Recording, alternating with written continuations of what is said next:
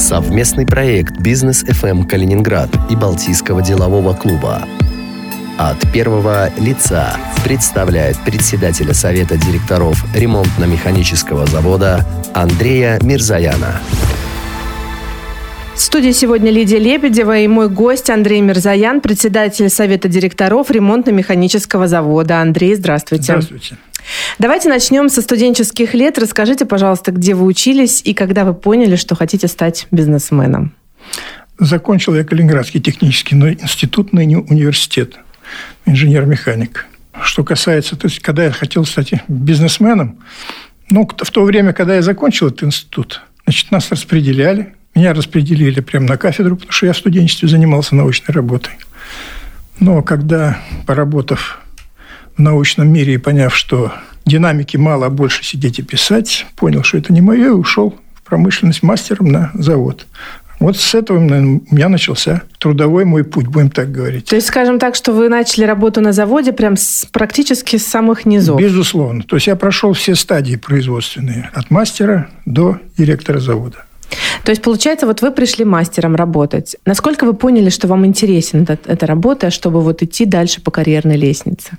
Когда у тебя вокруг много людей, когда ты понимаешь, что они зависят от того, как ты распорядишься их трудовым днем, как правильно его построишь, и когда ты видишь результаты своего труда, ну, это очень приятно. И я понимал, что мне не хватает, так сказать, горизонтов, мне хочется как-то шире, пошире быть. Более того, я и в студенчестве, так сказать, очень активно жил, занимался там всякими общественными делами, в оркестре играл, а на чем играли? Я играл на гитаре, я организовал вип-группу в институте. Ну, достаточно успешно мы играли. Кстати говоря, и работали. Потому что гитару я зарабатывал все нормально в то время. В то время тоже было востребовано, да, играть? Вы где играли? В ресторанах или же нет, это были какие-то нет, открытые нет, площадки? Мы играли, во-первых, в институте, естественно. Во-вторых, мы играли, сейчас это называется корпоративы. То есть нас приглашали предприятия на какие-то свои торжества, школы, техникумы другие институты. То есть вот мы играли, какой-то давали какую-то концертную программу, а потом отыгрывали им танцевальный вечер. Интересный очень опыт. А как-нибудь пригодилось в жизни в дальнейшем? Ну, безусловно. Это общение, это зрительный зал, это люди, это внимание, так сказать. Ты умеешь себя вести уже на публике, ты умеешь говорить, ты умеешь двигаться, будем так говорить. То есть ты свободно себя чувствуешь в толпе, чувствуешь свободно на сцене. Вы сказали, что вы на заводе начали со ступени мастера. А когда первый раз появились люди в подчинении, что вы почувствовали? Насколько это ответственно? Ну, безусловно. Потому что я был совсем молодой человек, а рядом со мной работали под моим руководством люди с сединой, с детьми, а то и с внуками, кормильцы семей. Поэтому, безусловно, их отношение ко мне и, так сказать, их результаты работы очень влияли на все, что, чем я занимался. Как оцениваете сейчас отрасль машиностроения на сегодняшний день? Насколько она развита и есть ли к чему стремиться? Ну, в Калининграде вообще на сегодняшний день с этой отраслью очень плохо. В принципе, если посмотреть в историю и посмотреть на Кёнигсберг. Кёнигсберг – это в основном логистика, транспорт, предприятия, которые жизнеобеспечивающие, пищевые, там, текстильные. Ну, естественно, тут была мощная военная промышленность в Кёнигсберге. Но когда у нас в 90-х годах те заводы, которые были ориентированы на военную промышленность, или от немцев достались такие и продолжали свою деятельность, но уже в гражданском направлении, они у нас сегодня пропали. То есть большинство машиностроительных предприятий в нашей области уже не существует их. Сегодня очень сложно в нашем закрытом анклаве конкурировать по ценам с такими же э, предприятиями в России. То есть мы, мы проходим Литву, мы проходим границы мы имеем дополнительные, так сказать, потери. То есть наши вот эти вот границы вокруг, они, скажем так, создают нам некий барьер, да, безусловно, безусловно. Видите ли какие-то способы преодоления вот этого кризиса, назовем его так? Ну, я не считаю, что данная ситуация в машиностроении является кризисом. Это, в принципе, закономерность. Может быть, это и правильно. Зачем в анклаве, который живет отдельно и живет своей жизнью, нужно большое количество тяжелого машиностроения, которое будет отсюда вывозиться 99%. По сути, нам не нужно такое количество большое заводов, как было ранее. Я думаю, что да, конечно. Хорошо, тогда господдержка нужна какая-то от государства? Каким образом? Ну, я в 90-м году, когда стал директором завода, а в 95-м или 6-м, я уже не помню, приватизировал завод, я никакой господдержкой не пользовался и никогда об этом не думал в целом, раз не думал, значит, необходимости не было. Это да. Вы сказали, приватизировали завод. Как пришли к тому, что нужно, нужно переходить на высший уровень руководства? Ну, во-первых, государство дало возможность в льготном таком направлении приватизировать предприятие коллективом завода. Это, естественно, дало возможность и показало, что мы финансово можем это сделать. Я имею в виду те люди, которые работали в то время на заводе. Это первое, то, что мы увидели реальность, возможности вот эти вот. А во-вторых, я понимал, что дальше жить непонятным образом, как арендное предприятие или как государственное предприятие, практически уже невозможно. Нужно быть хозяином положения. И когда ты чувствуешь себя хозяином, ну, как любой человек в доме, он чувствует себя хозяином, он понимает, что там розетка сломалась, там, или там нужно купить это, надо подкопить денег, надо, так сказать, и так далее. Так же и здесь. Когда ты становишься хозяином, ты начинаешь иначе смотреть на вещи, на то предприятие, на котором ты работаешь количество человек с тех времен увеличилось? Нет, оно уменьшилось, уменьшилось. безусловно. Да, угу. конечно. Потому что надо было экономить на всем, и лишние ненужные, так сказать, направления были. Ну, плюс автоматизация же, наверное, появляется. Ну, да? да, безусловно. Автоматизированный труд все равно людей да. как ни крути заменяет. А что можете сказать в целом о бизнес-климате в регионе? Что я могу сказать? Умеренный климат. Что я еще могу сказать? Умеренный Мне не с чем сравнивать. Понимаете, дело да. все в том, что э, после того, как мы приватизировались, и после того, когда нам не нужно было, как в советское время, ездить в Москву, там планы посмотреть, согласовывать, там выбивать материалы в министерстве, металл там и так далее – выезды за пределы э, области практически минимизировались у меня. И сравнивать климат в Калининградской области с климатом, например, в Тверской губернии, я условно говоря, или там еще в, ином, так сказать, в иной области, мне сложно. Сравнивать с Польшей, в которую я часто выезжал, поскольку у меня были партнерские отношения с одной из металлообрабатывающих предприятий э, в Польше, я бывал очень часто там, я видел, и я скажу, что, конечно, там климат значительно лучше, чем у нас. То есть нам еще есть есть к чему Есть, конечно. Кроме работы, нужно обязательно еще уметь отдыхать. Как отдыхаете? Какие у вас есть хобби? Ну, начиная с 90-х, когда началась тяжелая жизнь в экономике, значит, я не знал, что такое отдых. Это реально, потому что просто-напросто не было на это времени. Отпусков тоже не было.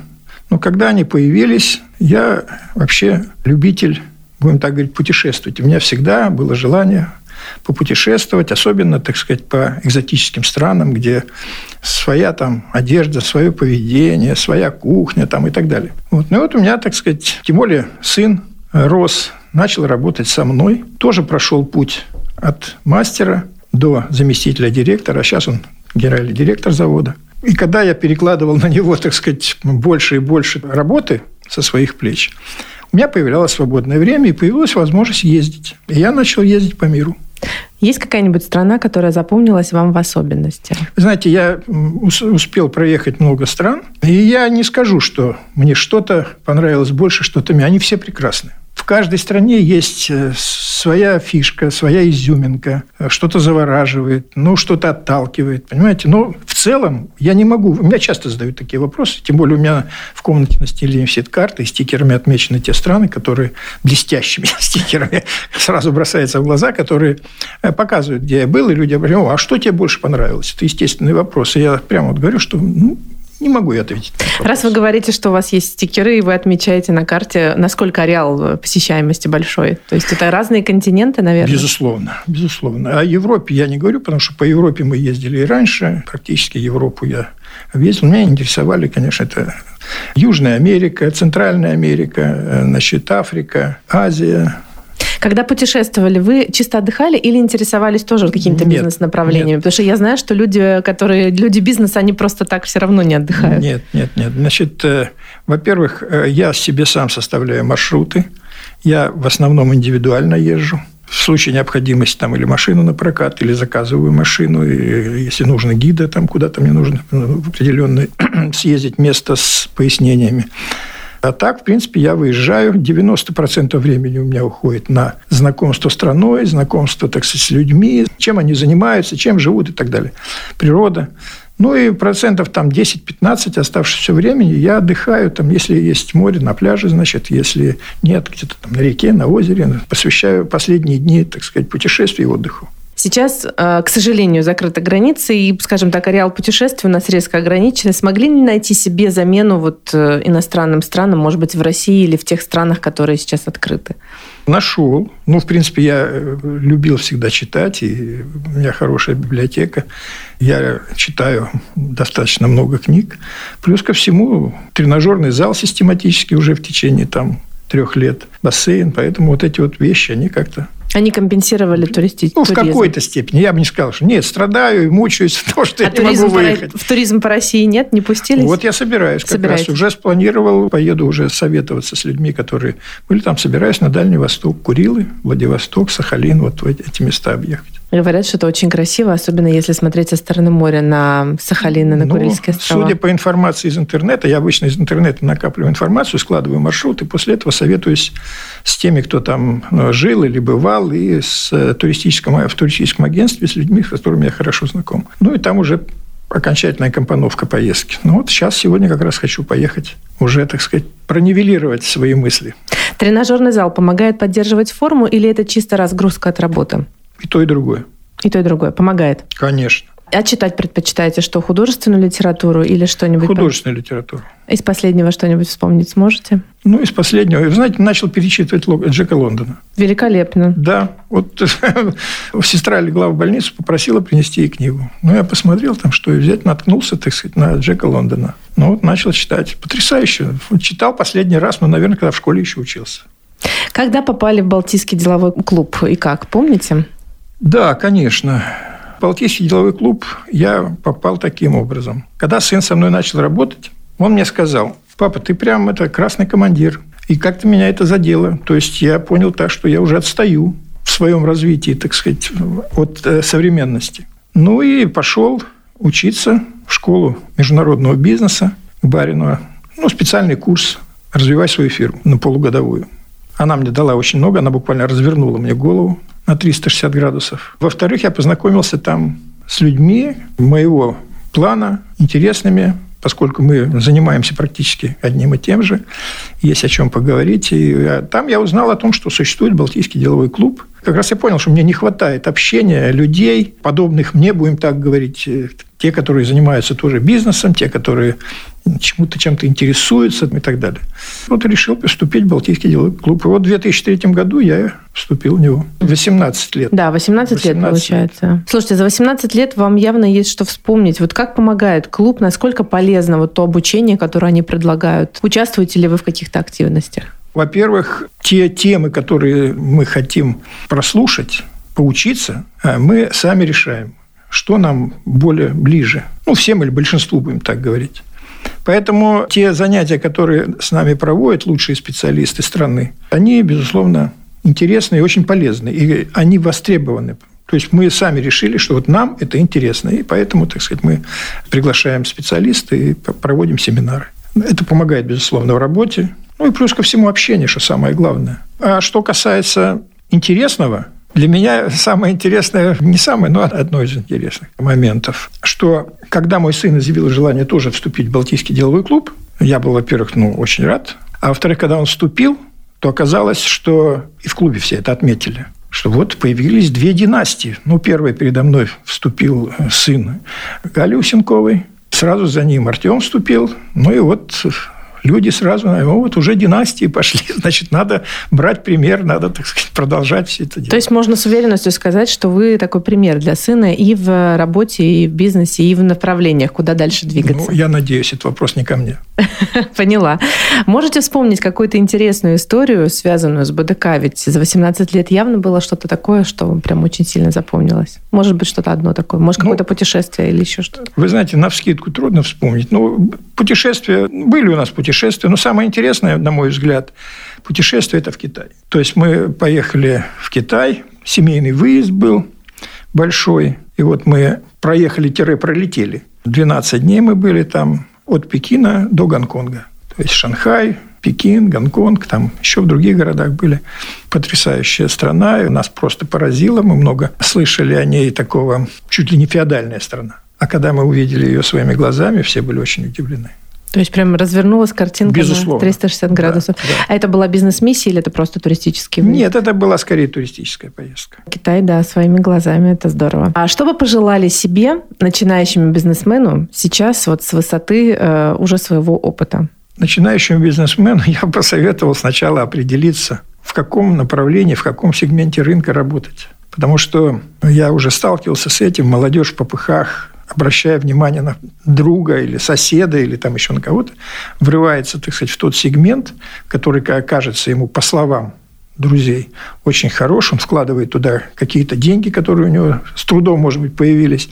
А дело не идет, поскольку я считаю, и это уже проверено на практике, что нужно сначала поработать в этом сегменте наемным работникам, научиться присмотреться и понять, во-первых, сможешь ли ты поднять это сам, и, во-вторых, подходит ли это вообще тебе, чтобы не выходить утром на работу, как на каторгу, чтобы выходить с радостью, с желанием, так сказать, заниматься своим делом. Ну и, наверное, если ты начинаешь с самого начала, потом, когда ты приходишь к руководящей должности, легче управлять процессами. Ну, как же, конечно. Сегодня у меня в гостях был Андрей Мирзаян, председатель Совета директоров ремонтно-механического завода. В студии для вас работала Лидия Лебедева. Держитесь курса. Андрей Мирзаян, председатель Совета директоров ремонтно-механического завода, член Балтийского делового клуба.